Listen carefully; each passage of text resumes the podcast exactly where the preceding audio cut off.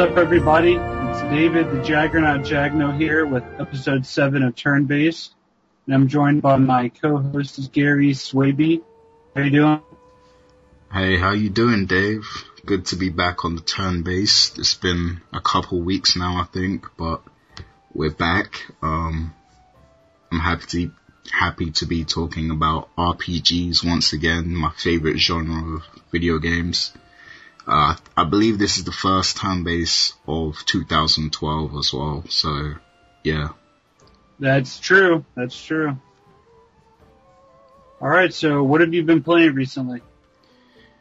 Um, I've actually been playing quite a lot. I mean, besides Skyrim, you know, I'm, I'm not gonna get into that again because, you know, I mean, I've been talking about that game for like the past two months nonstop. So, you know, I've, obviously I've been playing Skyrim, but um, I've also been able to play a couple other RPGs, um, mostly JRPGs.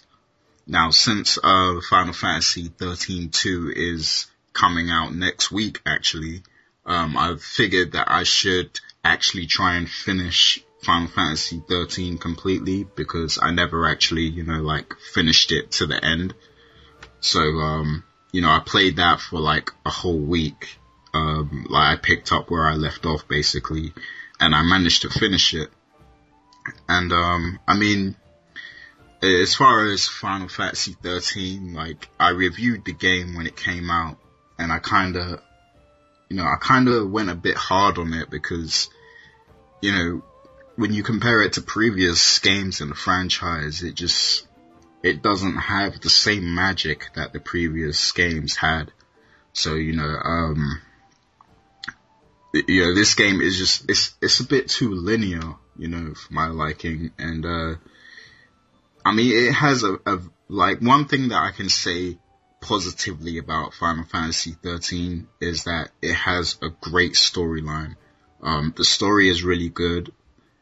Uh, I really enjoyed the storyline, but it's just it's it's so linear and it's so easy as well. Like the previous games, they presented a lot of different challenges for you, but in this game, it's like as long as you grind enough, you'll beat the bosses easily, like without without the slightest, you know, bit of difficulty. So I really didn't like that. And also, you know, the other games, they kind of have that whole spaceship thing where you can go back and forth between different areas. Uh, but in this game, it's like you just, you, you go to a portal and then like you, you can teleport back to like a previous area and you only get a choice of two areas to, to go back to. And you know, that is kind of annoying because like in the previous games, you get a spaceship and then you can literally like travel to loads of different locations and even discover secret locations and find, you know, secret bosses and all that stuff. I mean, yeah, yeah, I mean, 13, it does have like, it does have secret bosses to an extent, but it's, it's nothing really hard, you know, like in other games you would have like dark aeons and that sort of thing, but in this game, it's just like it's too easy, man. So that, that's that's what I don't like about the game, how linear it is.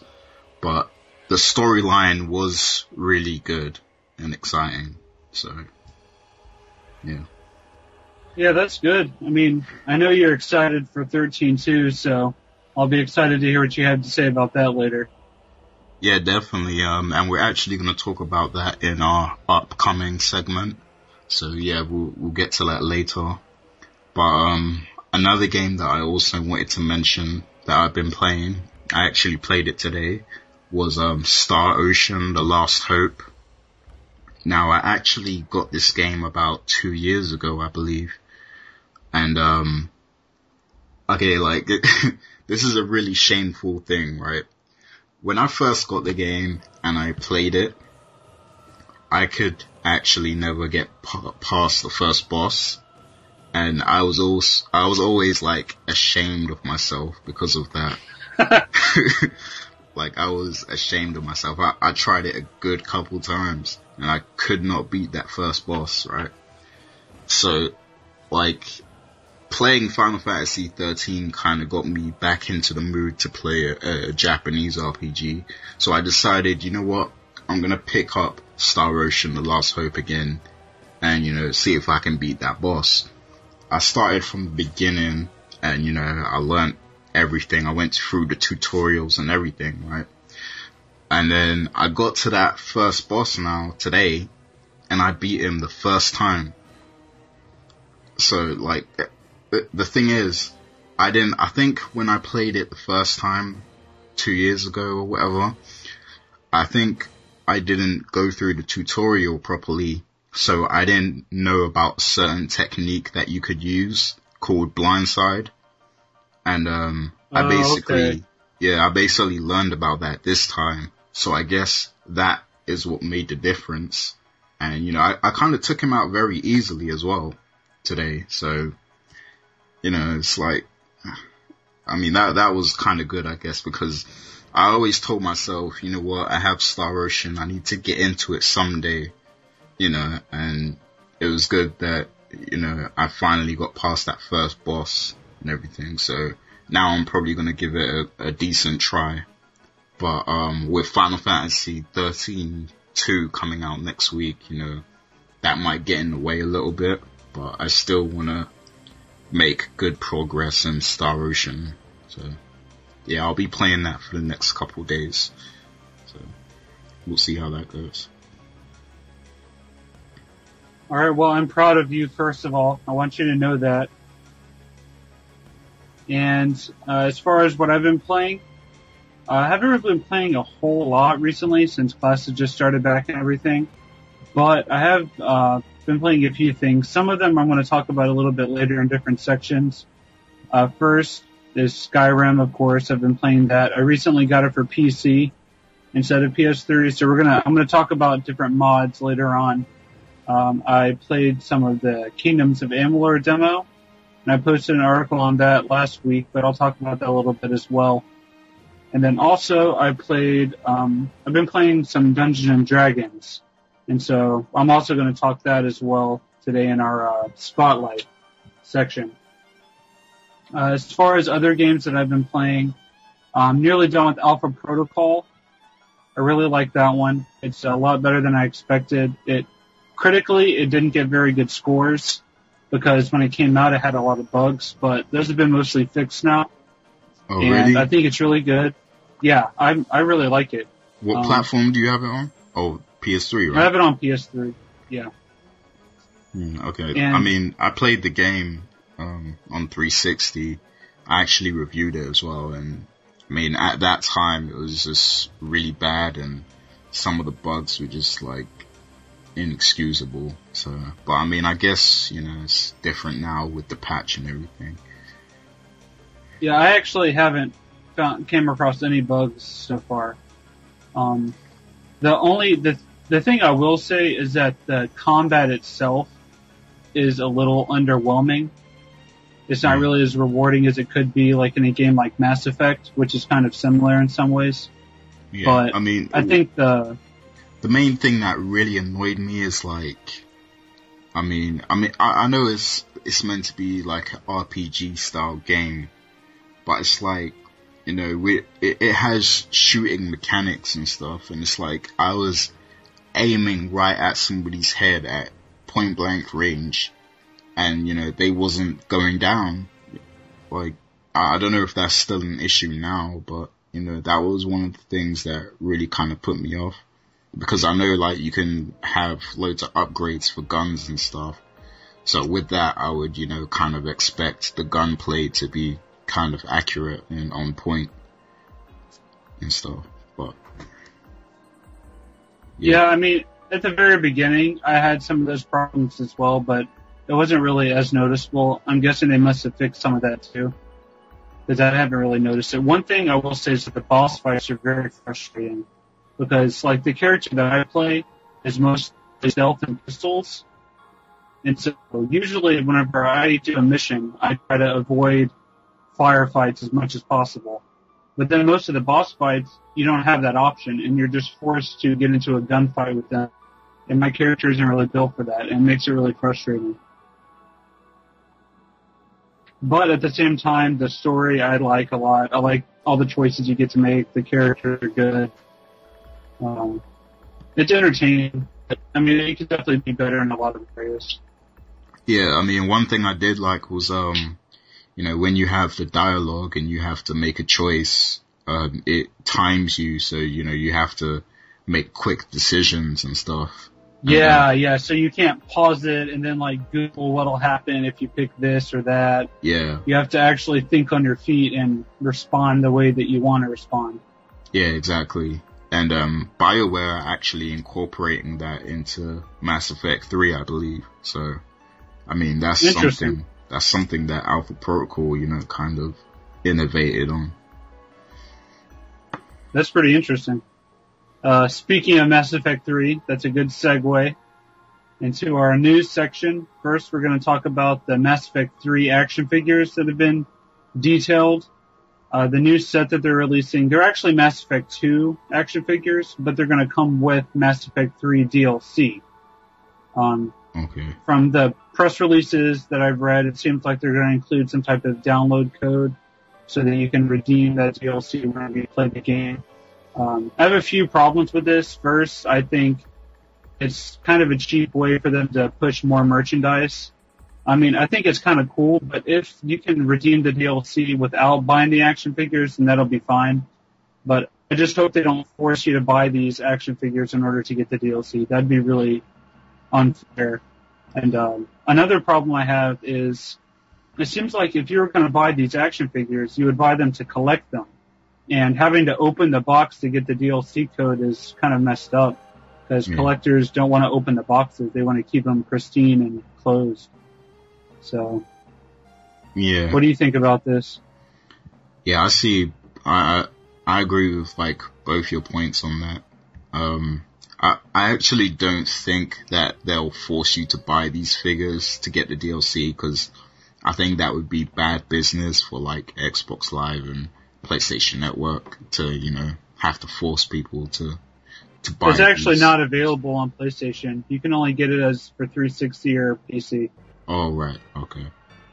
Um, I'm not well, sure yeah. why. Well, yeah, I mean, the same applies. I think it's still bad business to have to force people to buy, you know, a figure that they might not want, you know, just to get the DLC. But at the yeah. same at the same time, as a Mass Effect fan, I wouldn't actually mind owning some of these figures anyway. So yeah, yeah, yeah I agree with that.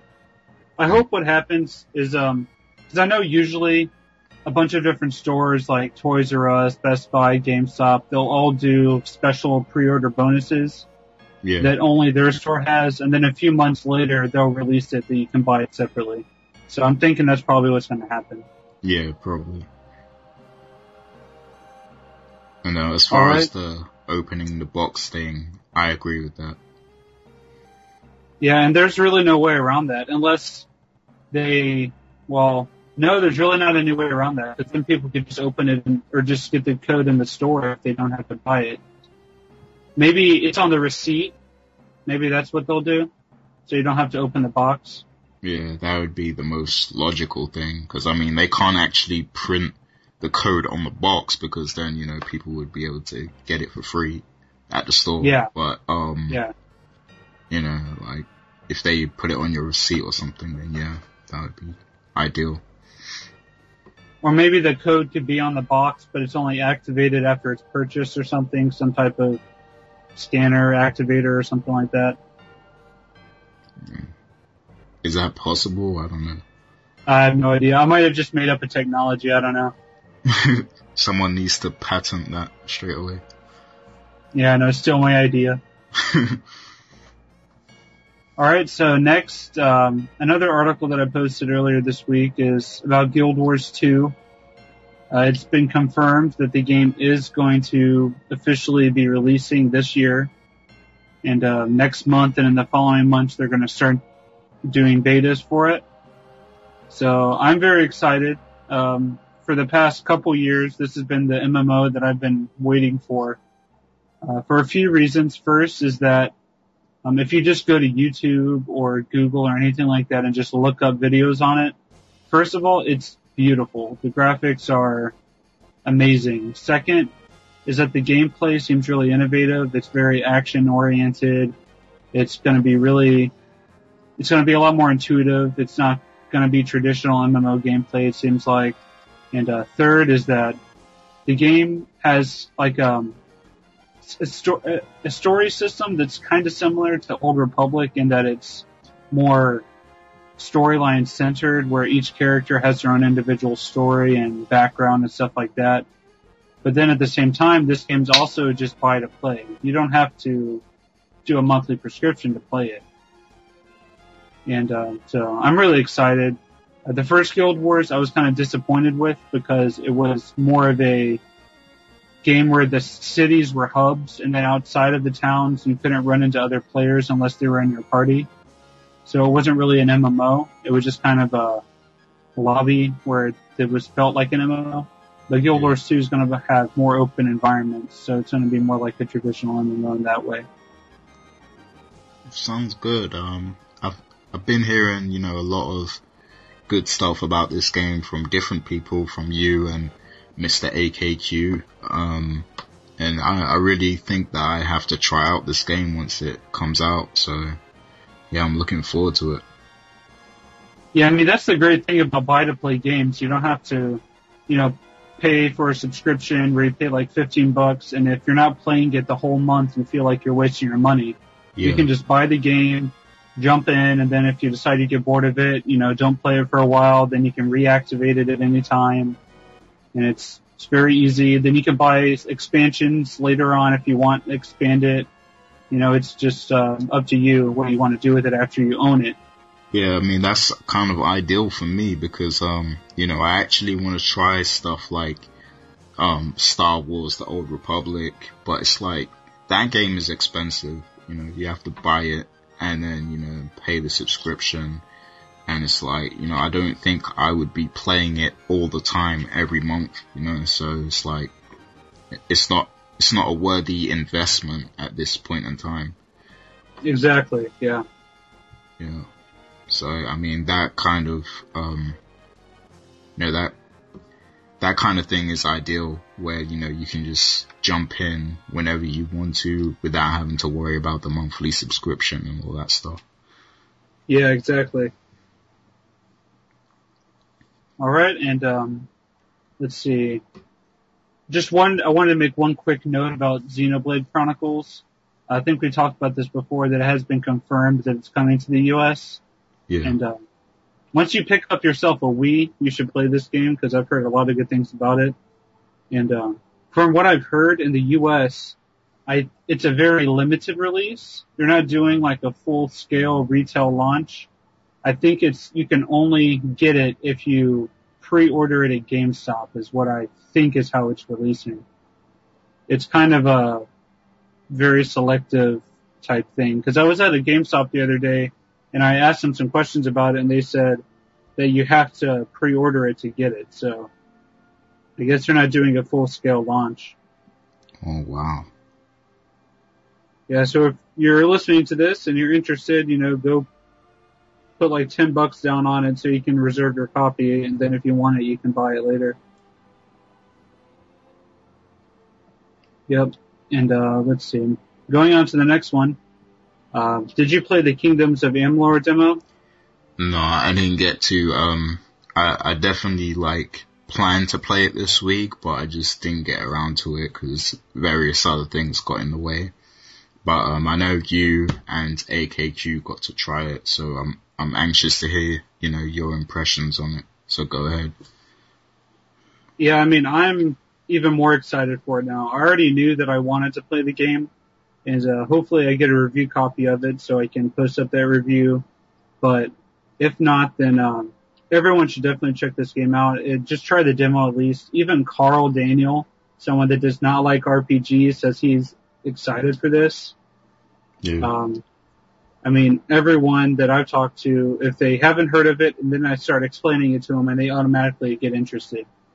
I mean, it's a game that has the depth of any, you know, big scale RPG where, you know, you have tons of skills and a really customizable character and really in-depth inventory, tons of loot, quests, enemies, all that stuff. But then it's a third person action game also. So if you play games like God of War or something like that most of the time, then you can jump right into the combat. It's really easy to get the hang of. But then there's also tons of quests and the story is really deep. And it just seems like a kind of game that can appeal to a big range of people. And so hopefully this is the kind of game that can draw more people into the RPG genre because I know a lot of people I talk to don't want to play games like Skyrim because it's too overwhelming. Yeah, And so exactly. maybe maybe a game like this can draw in more a bigger audience, which I think is a good thing. Yeah, you're exactly right. Um, you know, games like Skyrim, I mean, those are just for the hardcore role playing, you know, fanatics. But this game is like, you know, it's, it's, it's got all the hardcore role playing elements to it, but it's, you know, it's packaged in a way that everyone can enjoy it. So that's what, that's what's so good about this game. And I really loved that trailer as well with Claudia Black, um, narrating it. Cause, uh, she's oh one, yeah. she's one of my favorite, like, voice actors in video games. So, yeah. And I really liked it because I had never seen it until I found it to post on that article, and it's really informative. I didn't even realize there were so many different factions and stuff for you to join. Yeah. All right, and so I know you're excited about this next topic, um, Final Fantasy X remake. So what can you tell us about that? Okay, yeah. Um, well, basically, the Square Enix producer, um, Yoshinori Kitase, uh, he said that the, um, the re-release of Final Fantasy X, aka Final Fantasy X, you know, it's not just gonna be a HD remaster. It's actually gonna be like a full remake. And that's pretty interesting stuff. Um, you know, this, this remake is actually coming out on the PS3 and the PlayStation Vita. And, uh, you know, I mean, the fact that he said it's not a HD remaster, it's a remake, you know, it's like, I mean, what, what do you think they're gonna do with this? I mean, Final Fantasy X is like, it's like, it's the game that actually got me into the Final Fantasy series. You know, this is the game that made me, it made me go back and play Final Fantasy VII. Um, you know, it made, you know, Mr. AKQ, he gave me Final Fantasy VIII after that because he, he realized how much I had fallen in love with the series.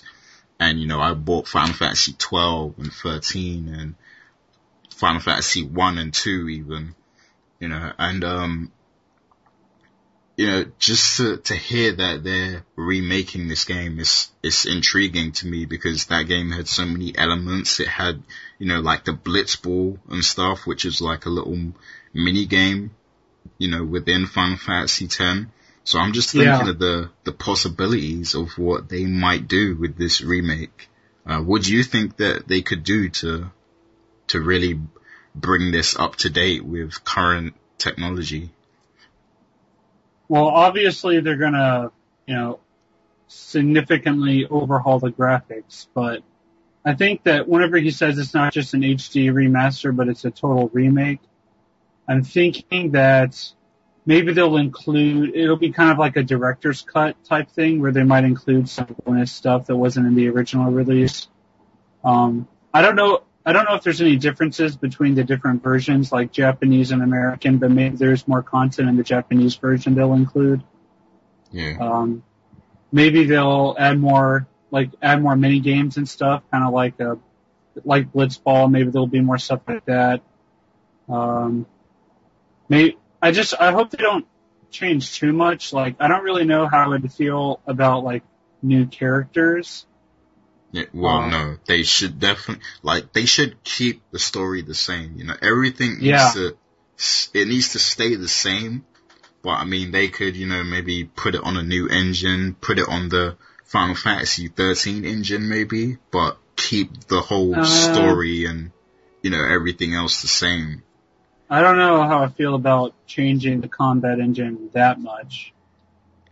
Yeah, yeah, I'm with you. Because I mean, that's I mean, like going from a turn-based game to a like a action-oriented game. I mean, just like you know, I mean, use the Final Fantasy 13 engine as in like you know graphically and um stuff oh, like that, but thought, but actually rebuild the combat system as it was, you know, but on the Final Fantasy 13 engine. You know, if they can yeah, do something yeah. like that, then you know that would be pretty good. Yeah, I could see that working out. Yeah, but yeah. definitely, like, if they change the combat system, then that's gonna be like, you know, it, it's it's not gonna be right. Yeah, it just wouldn't be the same game. Yeah. I mean, I'm excited to see what they do though, because I mean, even back then, or even now, looking back, that game had good graphics. I mean, it's a beautiful game, so I'm excited to see what they can do with it and how what changes they can make because it's definitely in my top ten favorite games of all time. Yeah, I mean they they had some great characters as well, man. So. Oh yeah. Lulu and Yuna and Wakka. Auron's awesome. Yeah, Auron, Rikku. The ending was incredible. Yep. Well, hopefully they know what they're doing. I trust them, so we'll have to just wait and see how it turns out, I guess. Yeah, and hopefully, you know, this will come sometime soon because I would love to play that game again. Yeah, hopefully sometime this year because they announced it a few months ago. Yeah. Oh, and um, before we move on as well, since we're already talking about Final Fantasy, um, they Square Enix also announced recently that they are ready to show like the first actual gameplay demo of um, Final Fantasy Versus 13. Now, oh yeah, I forgot yeah, about that. This game has been like, you know, it's been talked about for years now, and um, I mean, currently it's it's still scheduled to be a PS3 exclusive you know, 13 went multi-platform, but this is currently still a PS3 exclusive. And, you know, it's been like, there's been a lot of speculation about whether this will go multi-platform. And I think it has a good chance of going multi-platform, to be honest. But, um, you know, I mean, I'm, I'm really interested in seeing, uh, what they're gonna do with this one, cause I'm hoping that it will be different, completely different from 13 and even 13 2, uh, because those games seem kind of linear. And I mean, 13 2 looks like it's gonna kind of be more expansive than 13 itself was, but Versus looks like it's gonna be on a whole nother level, so I actually can't wait to see what they're gonna show with that. All right, yeah, I'm looking forward to hearing about that as well because the game's kind of fallen off the radar. So it'll be it's nice to see that they haven't totally forgotten about it. Yeah. All right, so next we'll move on to a, a new segment that we're debuting on this episode. Um, it's about our favorite game ever, the best game ever, Skyrim. And but we're not just going to be talking about it. We're going to talk about mods and some of our favorite mods that are coming out. First, I just want to say that some of these mods are pretty impressive given that they haven't even released the creation kit yet. So people haven't even been working with the mod tools that Bethesda releases with their games because they haven't came out with that yet. They've just been going into the game and, you know, editing existing files and stuff like that to make some of these mods. And so I think that's pretty impressive also, it just tells you that if they can do this without any help, really, once the creation kit comes out, we're going to see some really amazing stuff. Um, yeah, and uh, before you go on, let me just say that I'm extremely jealous of the fact that David has a PC that can, you know, run um, Skyrim because I really want like the PC version of Skyrim so I could, you know, try out all these mods and stuff. And overall, the PC version is better because, you know, all the bugs that people complain about on the consoles, they, they can easily be fixed on PC. So, you know, I mean, PC is just the way to play Elder Scrolls. And, um, I'm really jealous right now that, um, David has the chance to try out all these different mods and stuff. But yeah, go ahead. Alright, first I just want to say that you should be jealous, that I don't blame you. um, I, all I can say is that I agree. I think Elder Scrolls is a series that is made for the PC, because I mean, that's where it was born. And now given how popular modding is, it's, a game like that, it's impossible for it to not have bugs, because it's so massive and it's impossible to test everything. So even after Bethesda moves on to, you know, Elder Scrolls, you know, six or seven, people can continue to mod Skyrim and they can keep releasing patches. So like with Oblivion, even after people are still done, modding Oblivion, I'm sure. Oh yeah, even Morrowind. People still mod Morrowind. Yeah. I mean, so those games just they create a following, and people just continue to work on them and build on them, and it's it's pretty amazing to see. So without further ado, we're gonna, I'm gonna list six mods that you should check out if you have a PC that can play Skyrim. Uh, first is that one of my biggest problems with the original game, and this was a problem that Ed had whenever we talked about Skyrim on the Game of the Year podcast, um, is the favorites list. So first off, since it's a PC, you have a keyboard, and that means you can map eight different things to hotkeys.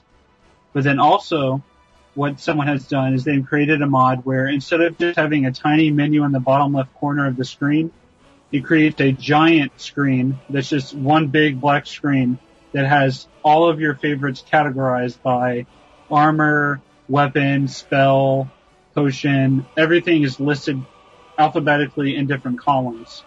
And so it's really easy to just sort and know where stuff is. You don't have to scroll through a giant list or anything like that.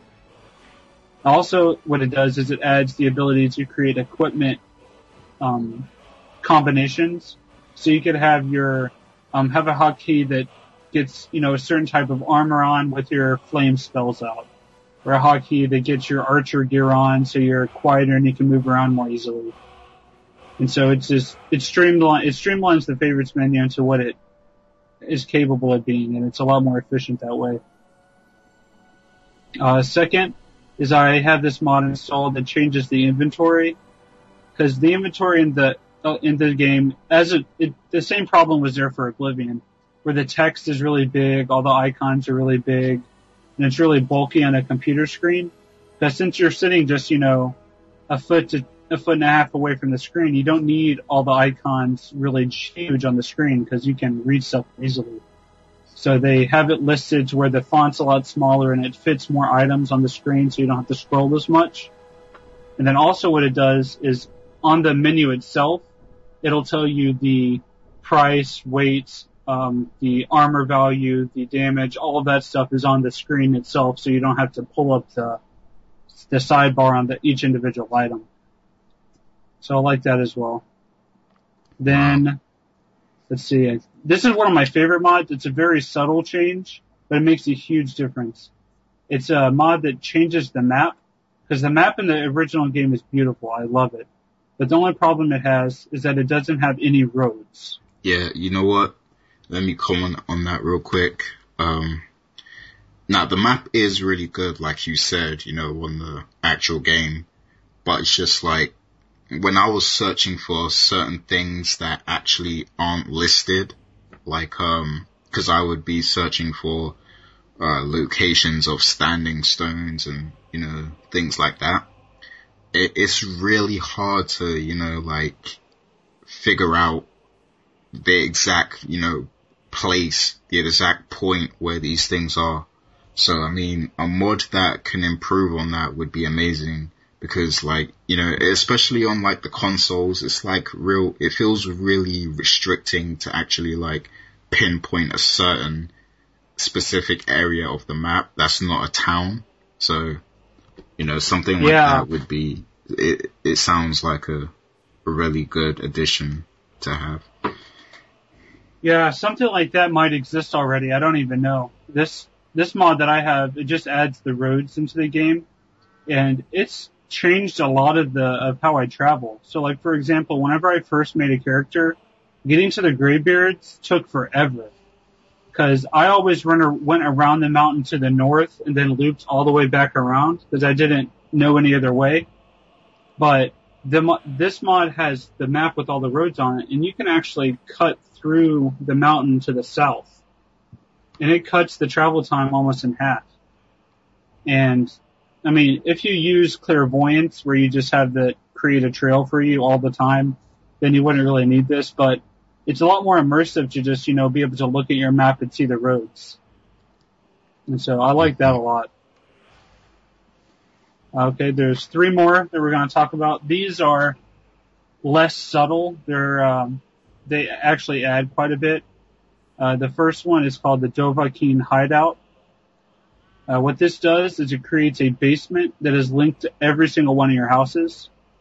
So no matter which house you're in, you can go into this basement and the basement's going to be the same. And also what it does is it adds a ton of different weapon racks, treasure chests, uh, mannequins for armor display, everything like that. So it's one basement that's connected to all your houses, so you don't have to, you know, travel to different houses to oh, get wow, to that, stuff.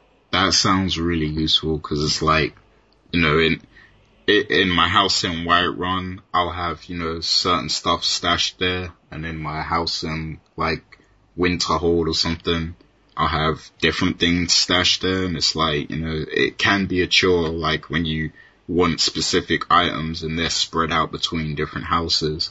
So, you know, to have something universal like that would be amazing. Yeah, exactly. And there's a mod that was pretty much this exact same thing for Oblivion. So I don't remember the name of it, but it did it did pretty much the same thing. It was really useful. Um, then the next one, this one is another mod that is pretty much converted over from Oblivion, but put into Skyrim. With uh, I'm sure there are a few changes. It's called Midas Magic, and it adds a bunch of different spells. Some of them are kind of ridiculous and are just for fun and kind of they would break the game if you did them in a normal situation. But then there's other ones that just make sense, and whenever you see it, you're like, oh wait, the game doesn't have that already.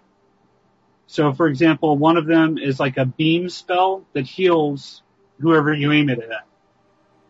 Uh, there's another one that um, they have just like different types of beam spells. So it's kind of like the flamethrower or the frost type spells, but they're a little bit longer range. Yeah. Uh, there's one that like calls down a meteor to wherever you aim.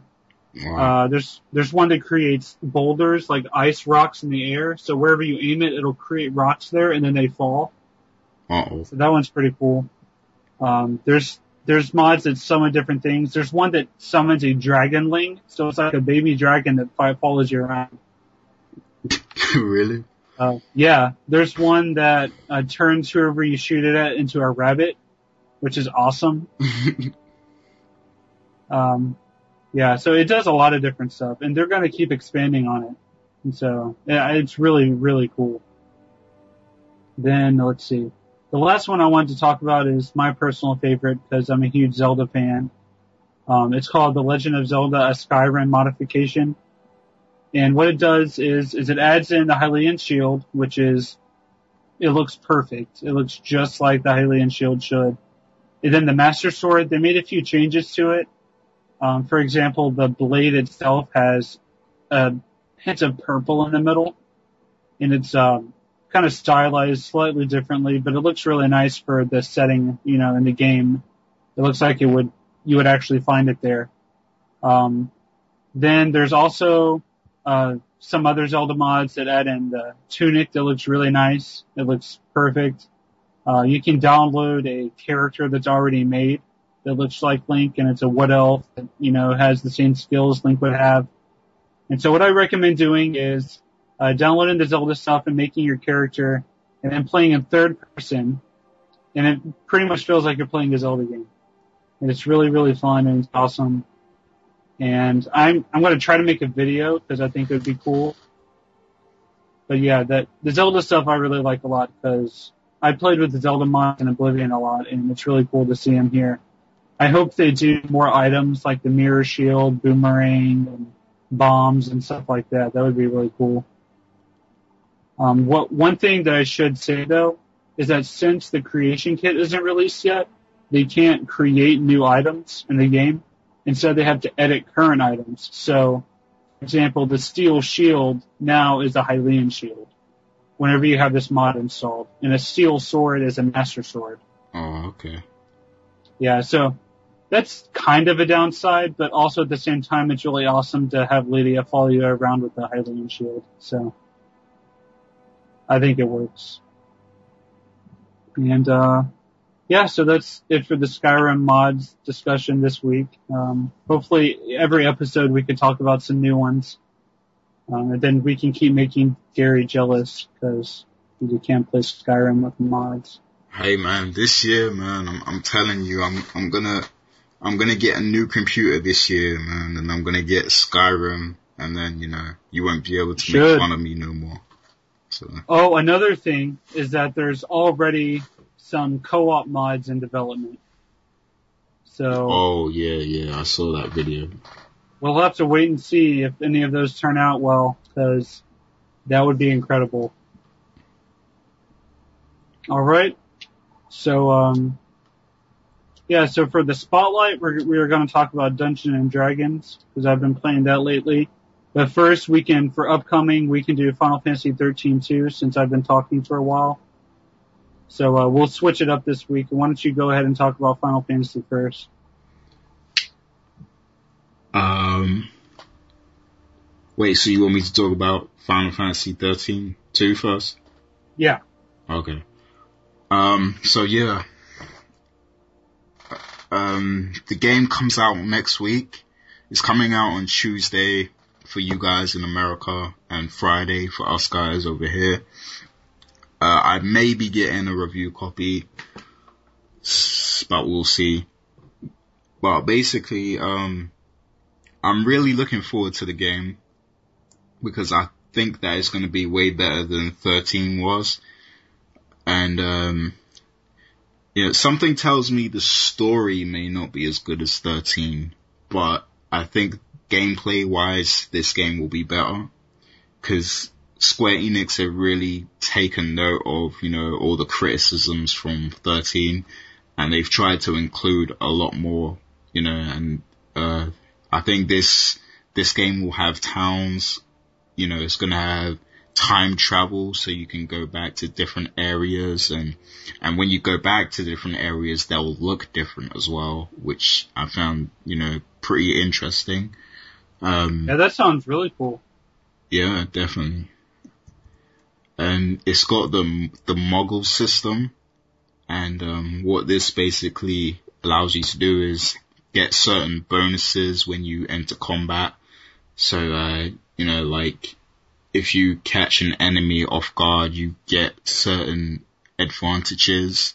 You know, when you enter the combat mode and stuff like that. And the Moogle is actually a weapon as well because this time around Serah is going to be the main character that you use instead of Lightning, and um, Serah is actually Lightning's sister. So uh, it's like the story is kind of reversed a little because in the first game, Lightning was kind of looking for Serah, trying to rescue her, but this time around it's Serah trying to rescue Lightning. So um, you know that's kind of interesting as well, getting to play as Serah this time. And um, Yeah, that's pretty cool.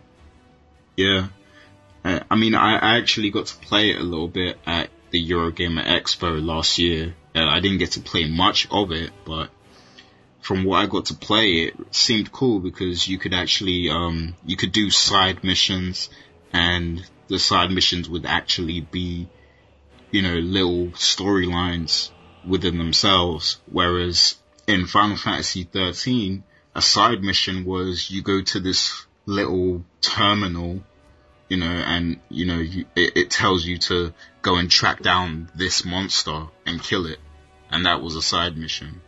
But in this game, it's like you're actually getting dialogue. You're speaking to a real person. He's giving you an objective, you know, and then you go carry out that side mission. And uh, obviously that's much better because, you know, you feel like you're actually accomplishing something and, you know, making, you're making a difference, so to speak, instead of actually, you know, just tracking down a monster and killing it. But, um, yeah, I mean, overall, the, the game seems like it's going to be a lot better. And, um, I mean, IGN they actually put out their review today, I believe, and they gave it an 8. And um, I believe they gave the first game an 8.9 or something like that. So, I mean, I don't know. That's just IGN. You know, I don't always follow their reviews. I mean, it's based on opinions. So, you know, but I'm just anxious to see what this game will do. And, um, I mean, I still have some faith left in Square Enix, so I just want to see, you know, how the game plays. So, yeah. Yeah, I mean, definitely. You, you didn't play Final Fantasy 13, right? I have not played it at all. Okay. Alright, well, I mean, yeah.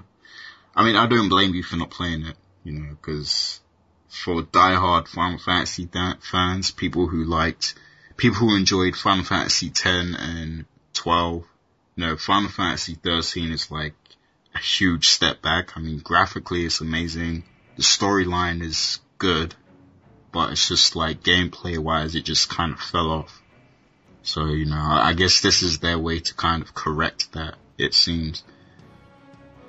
So, we'll see what happens. Yeah, I'm interested to find out what you think of them because yeah, I mean, this is definitely a game that a lot of people are hoping is good. Yeah. I know a lot of people were surprised to hear that they're doing a 13-2 whenever it was first announced. I know I was, because 13 got quite a bit of backlash from a lot of people, and thir- and 10.2 wasn't exactly received well. So, uh, yeah, it's going to be interesting to see how it turns out. Yeah. Um, I mean, hopefully I'll get the game and then, you know, I'll have a review for the next episode or something and also have a review up on the site as well. So, yeah. Yeah. Alright, so I guess we'll move on to the last segment. We reversed it a little bit for this episode. Uh, last we're going to do the spotlight. Instead of spotlighting a video game that him and I both are really passionate about like we usually do. Uh, this time we're going to spotlight Dungeons and Dragons, the tabletop game. Uh, so first, I know Gary's not very familiar with it and is a little interested, so uh, first I'll just kind of describe how it works and what the game is exactly. Okay, so I mean everyone's heard of it. You know, everyone knows what Dungeons and Dragons is it kind of has a bit of a negative reputation. You know, the only people that play it are really nerdy, you know, kids that live in their parents' basement and don't have any friends, stuff like that. But, I mean, that's kind of how I thought of it before I played it for the first time. And what I can say is that it's pretty much the exact opposite. I mean, sure, it's kind of nerdy to, you know, play a game that most of it is done with your imagination. But at the same time, it's probably one of the most fun things I've ever done. It's um, so usually the way it happens is uh, you have this character generator where you know you can build your character, you pick a race, you pick a class, you pick your different powers, stuff like that. I'm not going to go into the specifics because you know this don't really have time for that. But you know you you build a character and you get an idea of what your character is going to do and then whenever you play, uh, there's one person that's going to be the dungeon master or the DM. And so what they do is that person's usually the most familiar or the most experienced person because yeah. they know all the rules and they they know how the game's supposed to work and everything like that. And uh, so what the dungeon master does is um, they can create their own story or their own game for you to play or they can use, you know, one of the thousands that have already been written that are online or in different books or stuff like that. And um, so usually what these they're called modules, and so or mods for short. And so what they entail is um, kind of a written out story. It gives you the idea of what the topic of the quest is, and um, then they have different characters and enemies and stuff like that. And the dungeon master is sort of like the narrator, but then at the same time they also control all of the NPCs. So imagine like if, if this was a video game, the dungeon master is the person controlling all of the enemies and all of the people in the town, uh, narrating everything, everything like that. And so, okay. so whenever, I'll, I'll, just use an example of one that fr- my friends and I did this last weekend. Um, it was five of us and then the DM also, so that's six total. And so we were, we went to a town, he said, and in the town there were some farmers that were having trouble. And so, you know, each of our characters are in this town and then what you, you get to decide what you want to do. So, you know, one of us said that we would go talk to the farmers and then the dungeon master, um, role plays as the farmers. You know, he, he says, oh yeah, we've been having trouble with some fairies that have been coming from the forest and messing with our cattle and stuff like that. And so, you know, you can keep talking to them, you can get more information. Um, based on your character, like let's say you're playing a fighter, maybe you can intimidate him to give you money to help him if you want. Um, let's say you're playing a rogue, you can try to steal from him. Uh, maybe you're a paladin, you can, you know, use your charisma to try to get him to send some people to help you. Um, I mean, y- your imagination is literally the only thing limiting the way you play the game. So it's kind of hard for people to understand how it works without seeing it. Okay, well, let me ask a question, like, cause, okay, so the dungeon master at that point is the farmer, right? Yeah. And like, if this were a game, like, say you're playing Skyrim, for example, you know, just an example. Yeah.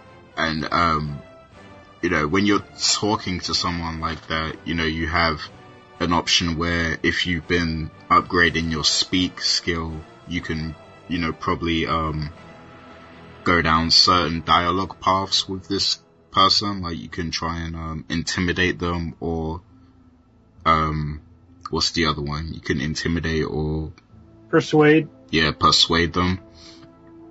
So like, how would that work in this scenario with Dungeons and Dragons? Like, cause you're playing an actual person who is the Dungeon Master.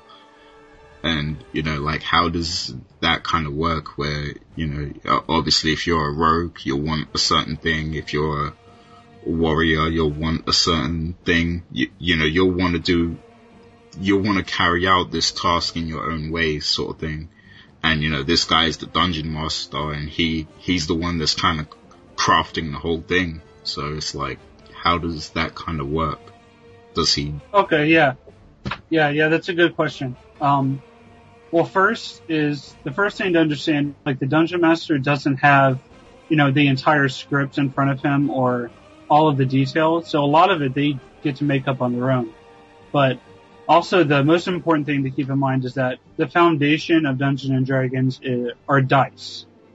So, for example, in that situation, if you were in a party of five people and, you know, you all agreed that you wanted to intimidate the farmer and see if you could get more information out of them or get some money, um, the fighter, for example, will have a intimidate stat. And so based on, um, everyone has different stats. There's a whole list of skills. There's stuff like athletics, acrobatics, uh, sneaking, um, intimidate, diplomacy, um, history, perception, everything like that. And next to that stat or next to that skill, you're going to have a number. And so what you do is you get a die that has 20 sides. It's called the D20. It's the most important die. And you would roll it. And then let's say you rolled a 15 you would add whatever your number modifier is to it. So a fighter probably has a high intimidate stat, so he would get like a plus 10. And so it would, it would equal out to 25. And then yeah. so what the dungeon master does is they either have on their sheet, they'll have a list of requirements or they can kind of just make it up on their own. Um, so let's say you were trying to intimidate the farmer and you rolled a 25. That's a pretty high number, so he would probably be like, okay, yeah, you know, the intimidate worked. And, you know, the farmer would say, okay, okay, I'm sorry, I'm sorry. You know, if you help us, I'll give you like a hundred gold each or something like that. But then let's say, you know, let's say the mage tried to intimidate him and rolled, you know, like a 15, but his modifier's a negative two. You know, it would come out to only a 13.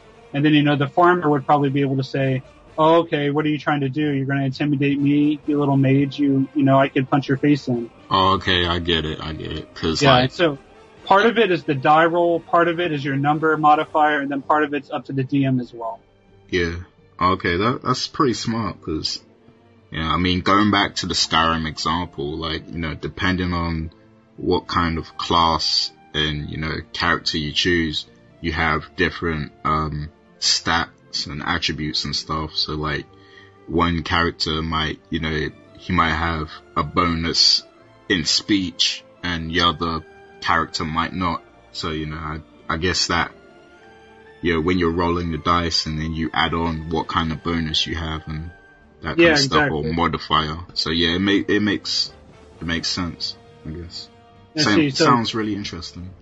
see, that's kind of how the role playing works. And then whenever you get into combat, it's a lot easier to uh, grasp, I guess. Because have you ever played like Final Fantasy Tactics?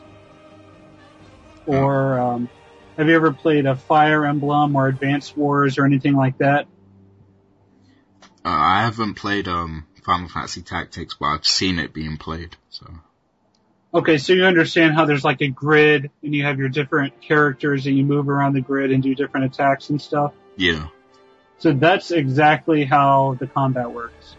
Um, what the dungeon master does is draw. He draws out a map on a um, on like a tile type of, I guess, uh, kind of like a battle mat. They had they have they sell those where you can use dry erase markers on them. Um, then some people have actual printed out maps if they do that that quest a lot, uh, stuff like that. So they have a grid that has the map on it and then your each individual little they're called minis you know the little tiny characters that you use the little mini action figures. Yeah. those are your characters. And so um, you know each individual player has a certain amount of spaces they can move they have different powers they can use stuff like that. And then um, you take turns using you know going through different turns and stuff. And uh, whenever the it's the enemy's turns to go is that's when the dungeon master controls them and so the dungeon master has like on in the book or in the mod or whatever, they would have the how much damage that enemy does, uh, how much health they have, what their uh, tendencies are, stuff like that. And so one example that I can give, the one we, that we just did, um, we were in this temple and we got to a door that was made out of vines Yeah. and uh, we could peek through it and kind of see some of the room, and we could cut through it if we wanted. We could sneak through it, everything like that. And so, since I had, I was playing the mage, and so I went up to the door, you know, and I kind of peeked through the vines, and um, I could see that there were two enemies in the room. And the area that I could see, I noticed there were two of them. And so, to cause sort of a distraction, what we decided is that I would hypnotize one of the enemies because that was one of my powers to go attack the other one and cause like a diversion. And so I had to, I had to roll my die to see whether or not my spell would work, you know, and, uh, after I rolled it, it turns out it did. And I got him to attack him. And then, you know, a bunch of other enemies that we didn't even see came over and arrested him, you know, tied him up and they all went into a corner by themselves. And so we had them, we had, you know, four or five different enemies all in one location. And then we had a rogue sneak in and he had to, you know, roll the die to see if he was noticed and he had a really high sneak stat. So he got, he snuck in and he could see the whole room. Then he snuck back and told us where everyone was. So the whole map was filled now. And so we know where all the enemies are. And then, you know, we, then we all ran in and, um, I cast, you know, some spells that did large area damage. You know, then everyone takes turns going and, and then, you know, the combat happens from there. And so, Uh, and see, it's really interesting because, you know, in a game like Skyrim or like Deus Ex, you know, they advertise as, you know, you can do whatever you want, yeah. but you can only do as much as the developers want you to do. Like, for example, in, you know, in Skyrim, like sure you have the ability to sneak or cast a spell or use a sword, but I mean you don't have the ability to, um, you know, do what I did and like cause a diversion and have the enemies attack each other usually, or you can't um, talk to an enemy and try to negotiate with them instead, or Yeah. something like that. And so, like in D and D, you can just anything that comes to mind. If you can explain it, you can do it. That sounds interesting. Um, I, I think I definitely need to try that, man. Like, it sounds like an interesting concept. But um, I mean, for this kind of thing, it's like you need to find a group that kind of does it, right? Because it's like it seems like a pretty rare thing, and seems like you have to kind of hook up with the right people. Yeah, because I mean, I would have never played it if I hadn't known people that did. Because you know, it's a huge investment. There's you know books you have to buy. There's you know subscriptions you have to subscribe to, and everything like that. If you're going to play it at home, you have to have all the materials. Yeah. But then um, I know people that play them at like uh, game stores. So like I'm sure if you looked on Google, you could find like a game shop that has like a monthly D and D game or something like that that you could check out. Cool.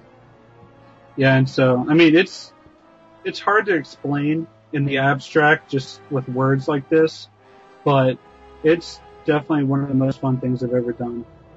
And see, what's really fun is that if you get a good group together and you're all friends and you get really into it, then it's really, really, really fun because you know each person can play a different type of character that all complements each other. So, like for example, uh, the rogue in D&D does a lot of damage, you know, if they could sneak up behind somebody. Yeah. And then so what's good is to have a fighter that can uh, keep an enemy's attention so the rogue can sneak up on them behind them and do more damage that way. Oh, so And you could so- really like work together as well, like based on your skills and stuff. Yeah, it's all about teamwork. That's the most important thing because it's very easy to die. And I mean, if, and it's very, very easy to die. So you really have to think strategically and work together. Wow. I mean, Yeah, I mean, it's, it's really, really fun. I, I, I guess this is like the closest you can get to actually living a role playing game. So it, it definitely seems interesting and it's something I want to try out at some point. Yeah, I mean, you definitely should. I think if anybody is listening to this podcast and they like RPGs, then they should try out D&D.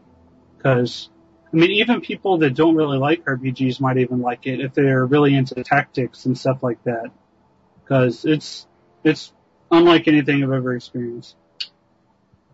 Yeah, I mean, like this seems like something that would, you know, suit even people who like chess and, you know, board games and stuff like that. I mean, this seems like something interesting for them to try. Yeah, definitely. It really is. Alright, so do you have anything else to say or? Uh, no, except that I'm I'm gonna try and play this. You know, I'm gonna keep a lookout. I'm gonna find out, you know, where in the UK I can play it. If anyone knows, then hit me up, leave a comment, or email me at gswaby at thecoalition.com. Yeah, because I'm very interested in this. So, yeah. Yeah, you should. Alright, so everybody, I hope you enjoyed the show. Uh, next time we're gonna, hopefully I'll be able to talk more about Kingdoms of Amalur if I get that review copy and maybe you can talk more about Final Fantasy 13-2. Yeah, definitely. Alright, well if you, if anyone has any questions, just leave a comment or shoot us an email. Any suggestions and we'll be sure to include them on the next show. Yep, hope you enjoyed this episode. And look out for the next one in about two weeks, hopefully. So, yeah. We're out. See ya! Bye.